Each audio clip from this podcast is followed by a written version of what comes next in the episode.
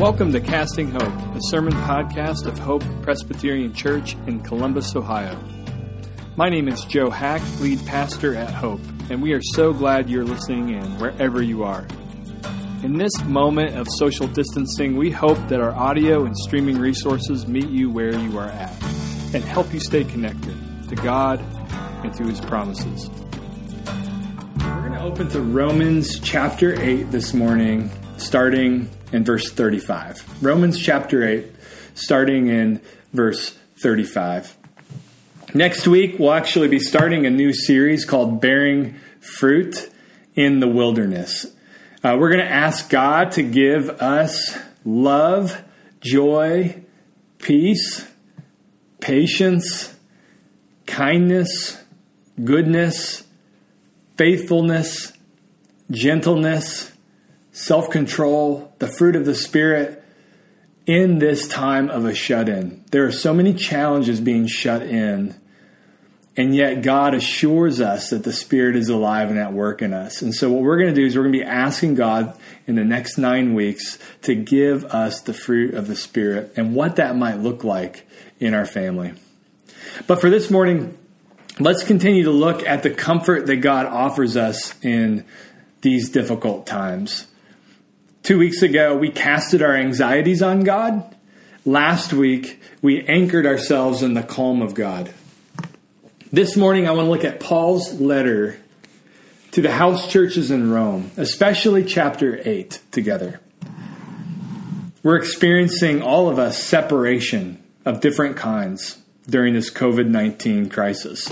But Romans 8 tells us that nothing can separate us from God's loving presence.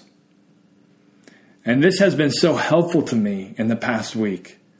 I don't know if you're like me, but this past week, things are getting a little more real. Things are getting a little bit more uh, intense. And there are moments where I have, I have to catch my breath. And I have been reminded, in part because I'm studying for this sermon, I've been reminded that the one thing that absolutely matters most, which is God's loving presence, will never be separated from me. And I want to pass that on to you this morning. So let's just start by reading the text. Again, we're going to look at verse 35 of chapter 8. This is God's word. Who shall separate us from the love of Christ? Shall tribulation or distress or persecution or famine or nakedness or danger or sword? As it is written, For your sake we are being killed all the day long. We are regarded as sheep to be slaughtered. No, in all these things we are more than conquerors through him who loved us. For I am sure that neither death, nor life, nor angels, nor rulers, nor things present, nor things to come, nor powers, nor height, nor depth, nor anything else in all of creation will be able to separate us from the love of God in Christ Jesus our Lord. Lord, please speak, for your servants are listening.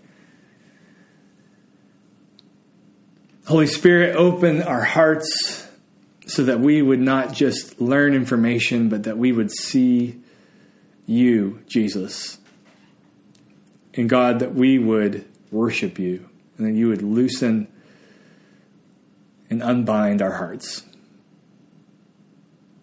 to relax in you and to sing of you and to trust you. And it's in Jesus' name we pray this. Amen.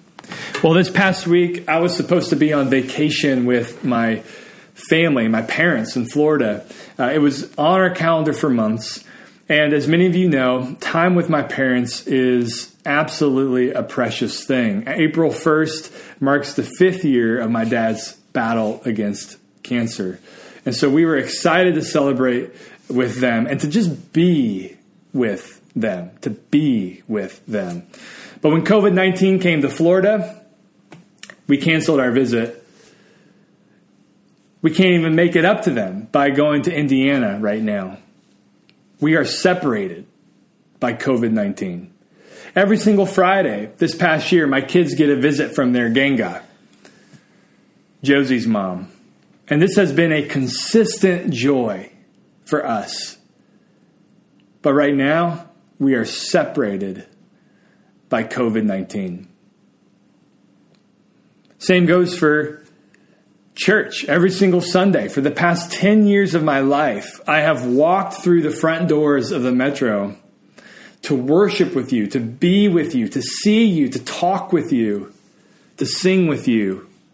But right now, I'm talking into a phone and we are separated by COVID 19. Same goes for my home group. Pretty much every week of my adult life, I have had a home group. I have invited people into my house where we share life, where we share prayer, where we share food. But right now, we are separated by COVID 19. This social separation is absolutely necessary right now, but that doesn't make it easy. If you've been at our church for any time, you know this is a common theme in my preaching. We see in the scriptures how we are made for community. God is a divine community Father, Son, and Holy Spirit, three in one mystery. And we are made in His likeness so that when we are isolated or separated, there is a sense in which we are dehumanized because we are made for community. Separation and isolation is a result of humanity's fall into sin, into their rebellion. Separation and anxiety about isolation is just not the way it's supposed to be. In fact, C.S. Lewis, he picked up on these themes in his book, The, the Great Divorce. He imagines hell to be a world of separation, where people move further and further and further away from each other. And so, while it's necessary to separate for public health and for love of neighbor, I think we can all agree that it feels like hell. It's not the way it's supposed to be. In fact, I think we are so wired for real community that I wonder if this social distancing is bleeding into a spiritual distancing. Think about it. It is so hard for me to separate the presence of God's people in my life and the, in the presence of God Himself in my life. I'll say that again. It's hard to separate the presence of God's people in my life from the presence of God Himself in my life. After all, they are the body of Christ. And so I wonder if many of you are feeling not only socially distant from each other, but spiritually distant from God. I received an email recently that said, God is not in quarantine. Amen, that is true. But I want to ask you right now do you believe that to be true, or are you struggling to believe that? Maybe you have your doubts. Is God in quarantine as well? Where is He right now? Where is He? And where is He in my life? So, in a season of relational separation, it might feel like God is next. Well, in our passage this morning that we read aloud, the Apostle Paul is encouraging a bunch of house churches in Rome who had this same exact question and this same exact doubt. These house churches were mostly full of people who were on the margins of society slaves, former slaves, folks with no inheritances or no earthly security of all. If they had anything, it was basically hardship. And so many in these churches were asking, is God separating himself from us? Because all of the evidence points in that direction. And so, what Paul does, the apostle, the church planter, the pastor, what Paul does is he names it, he voices their question for them. I love Paul. Paul doesn't hide the hard questions. He voices them and he hits them head on. And so in verse 35, he asks, Who shall separate us from the love of Christ? He voices their question and he voices our question. I think we all need to voice this question this morning. In this season of separation, who or what can separate us from God's love? Who or what can separate us from the friendly face of God? Who or what can separate us from the caring commitment of God? The peaceful presence of God? Well, Paul gives us a long list of things that are most likely to separate us from God's love. This is what New Testament scholar Michael Bird calls the usual suspects. These are the usual suspects that, that all of humanity across time and space basically have laid down as things that can separate us from God's peaceful presence, friendly face, and caring commitment. His love. What are they? Well, if you look down at the text, you'll see them once again. He names tribulation. He names distress. He names persecution. He names famine. He names nakedness, danger, and sword. And then in verse 36, he says, For your sake, we are being killed all the day long we are regarded as sheep to be slaughtered. And then verse 37 No, in all of these things we are more than conquerors through him who loved us. For I am sure that neither death nor life, nor angels nor rulers, nor things present nor things to come, nor powers, nor height nor depth, nor anything else in all of creation will be able to separate us from the love of God in Christ Jesus our Lord. This is a list of all of the things, the usual suspects. Tribulation, which means trouble, distress, which is basically a calamity that comes upon us, persecution, which means attacks from the outside, famine, which is hunger, nakedness, which is destitution, danger, sword, which is the threat of death, death, life, angels, rulers, present things, which are the fears that we have for today, future things, which are the worries that we have for tomorrow. Powers, that is the powers of hell, height, the powers in the sky, depth, the powers on earth. And then, in case we missed anything, Paul says, anything else in all of creation. None of that will be able to separate us from the love of God in Christ Jesus our Lord. Now, we could easily add pandemic to this list. All of these things have the power, we think, to separate. And actually, all of these things do have a power, a kind of power to separate. Calamity can separate. We're all in it right now. But what Paul is sure of, he is sure of in verse 36 that no matter how many social separations that we can experience, these things will never separate us from God's loving presence. Never. He says, This I am sure of. How can he be so sure? Well, the short answer is Jesus. but that's also Paul's long answer Jesus. Paul basically points us to Jesus in this passage. Paul is saying if Jesus died, if Jesus was raised, and if Jesus ascended into heaven, then absolutely nothing can separate us from the love of God. This list of sad things that we just read do not have to have the final word for us. Paul's pastoral aim for us is to convince us of this truth because we need convincing. Amen. We need to know.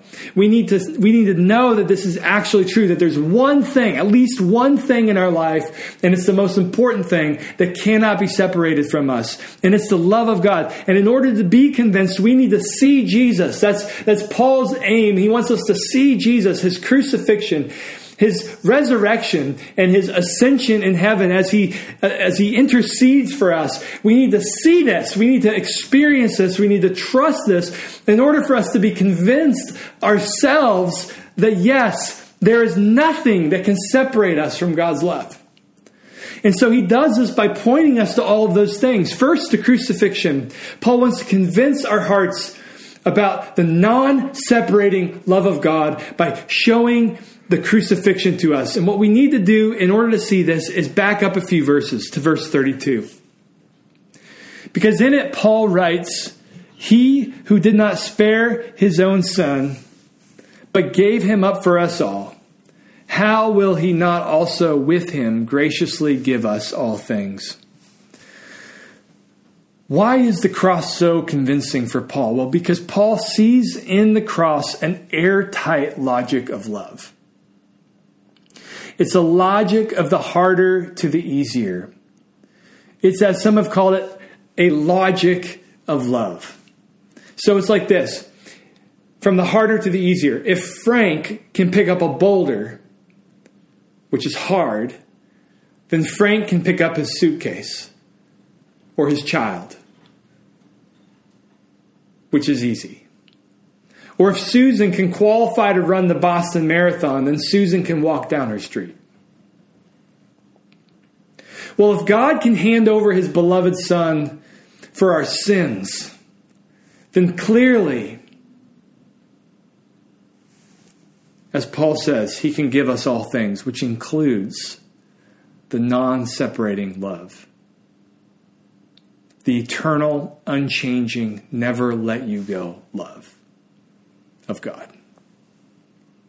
Paul knows the crucifixion has a convincing power, and I love imagining him returning to that logic in his own life of struggle. He's thinking as he's shipwrecked, he's thinking as he's being attacked, he's thinking as he's being lashed, he's thinking, okay, okay, the cross proves in my heart and in my mind that nothing can separate me from his love. He also goes to the resurrection. He, he takes us to the resurrection. He wants it to convince us that God will never distance himself from you. In verse 34, we see it. Paul asks, Who is to condemn? The answer for him is nobody. Why? Because Jesus died for us, but more than that, he was raised for us. So think about it. If Jesus stayed dead, then we stay dead in our sins. And any hope that this broken world will be fixed would be futile, as Paul teaches. The cross of Christ removed our sin, it dealt with sin's penalty. The resurrection of Jesus, according to Paul, he was raised for our justification, meaning that Jesus himself uh, shows that that death worked and that in Jesus, being united to Jesus, we have his life, which means we have God's love forever. If Jesus was raised, we are alive with Jesus. If you are united to the risen Jesus, then how can God withdraw his love from you? It's impossible. That's Paul's argument. And then he points us to the ascension of Christ. So the crucifixion, the resurrection, and the ascension. And frankly, I don't give this as much attention, and I don't think many of us do. But Paul derives a ton of comfort in this reality that Jesus, and says in verse 34, is our priest right now who is interceding for us.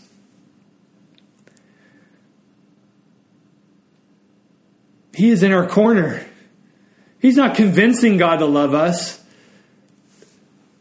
but He is the warrant, as Michael Bird puts it, for God's love. He makes it possible for His holiness and His goodness to be perfectly full force at all times in our life. We don't have a Father in heaven who's waiting for the right time to just abandon us. How could he? Jesus is interceding for us. This means we can relax in the presence of God like a child who falls asleep on their parent's shoulder. We don't have to have our act together with God for Him to receive us. Jesus is interceding. So, Amy Carmichael, she was a relatively unknown missionary from Ireland. And in the early 1900s, she started a hostel and a hospital for children in southern India who were victims of human trafficking.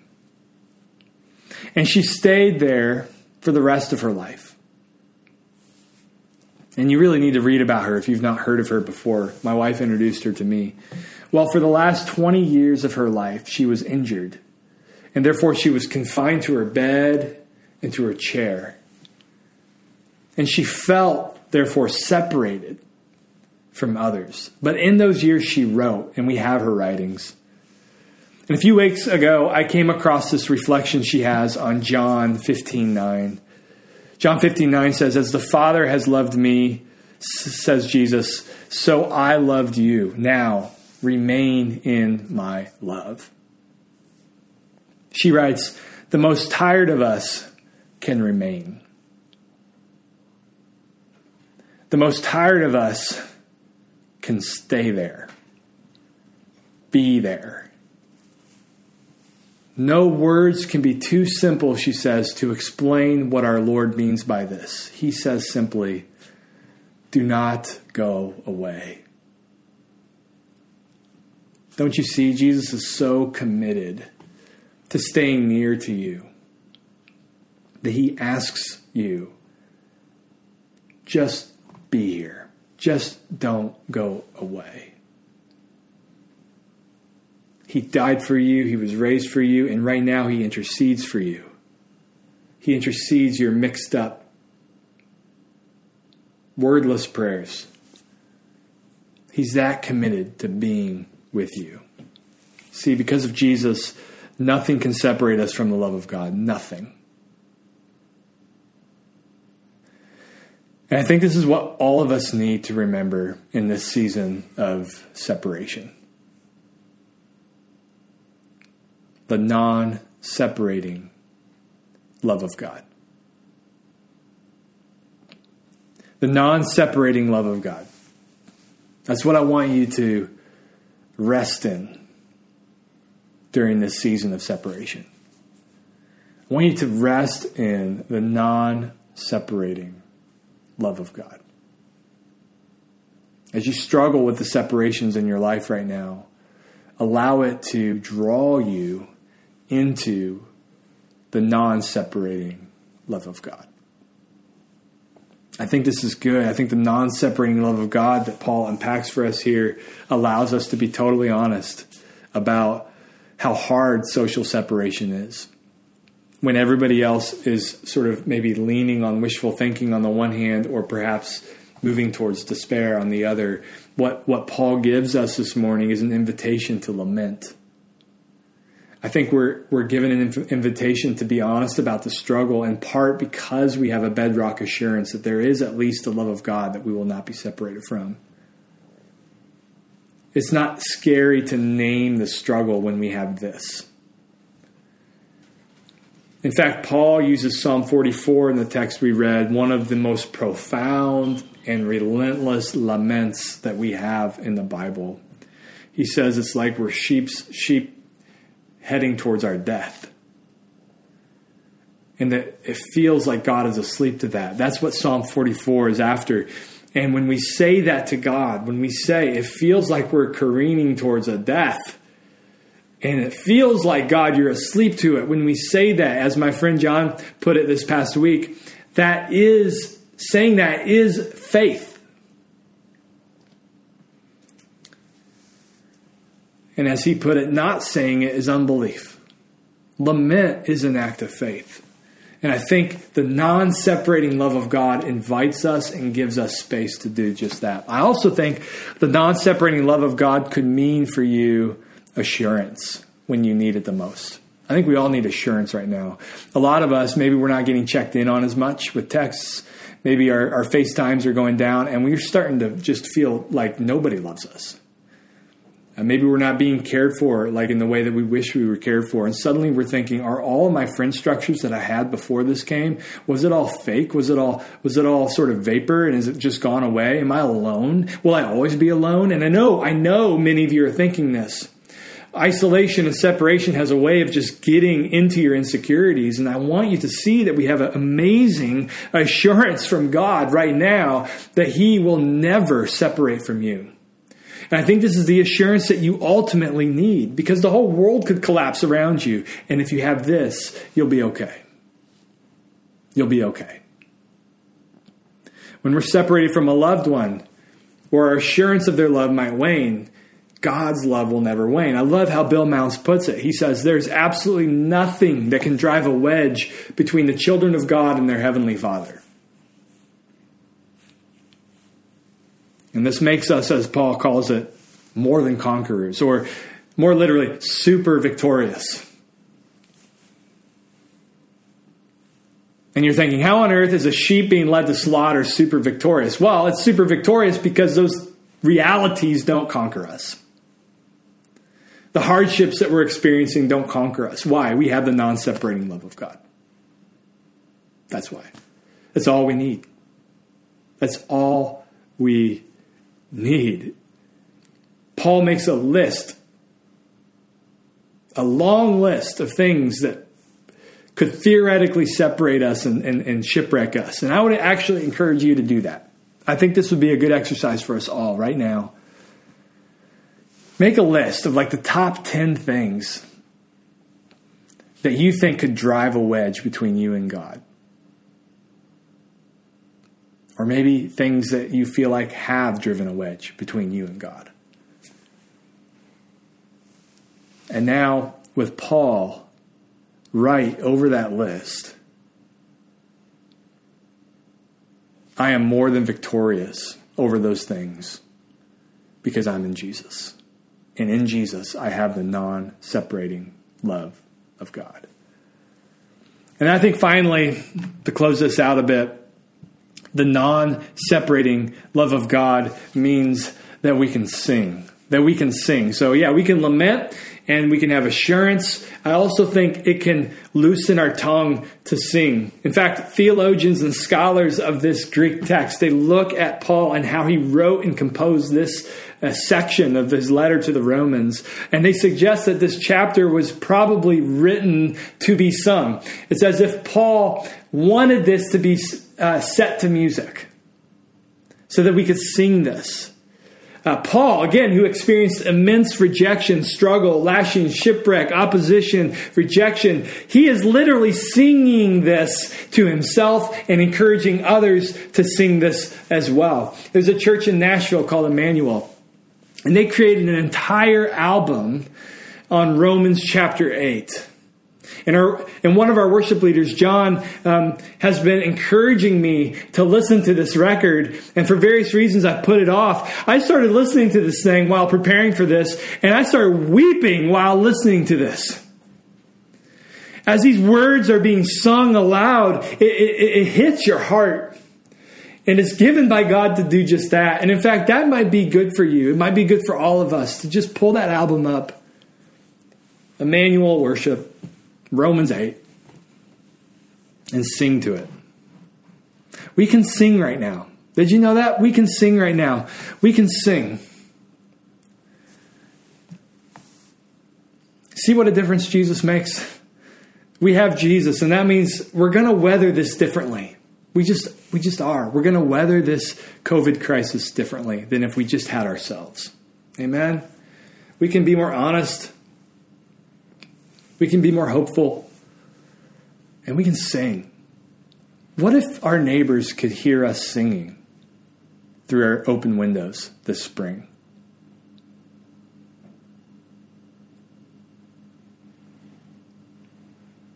What a witness to the non separating love of God that we have in Jesus.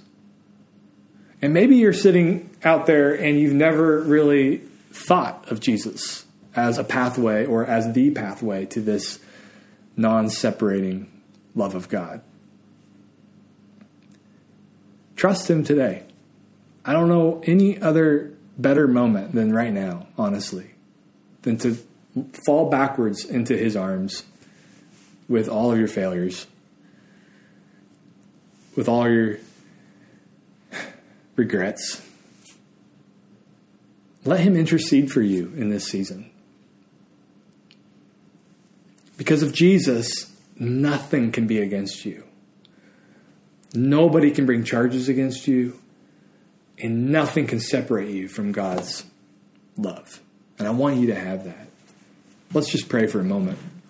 Lord, we do pray that we could respond to this passage in faith and that we would experience a security that is supernatural and that only comes from you. Lord, in this season of separation, would you draw us even closer to the non separating love of God?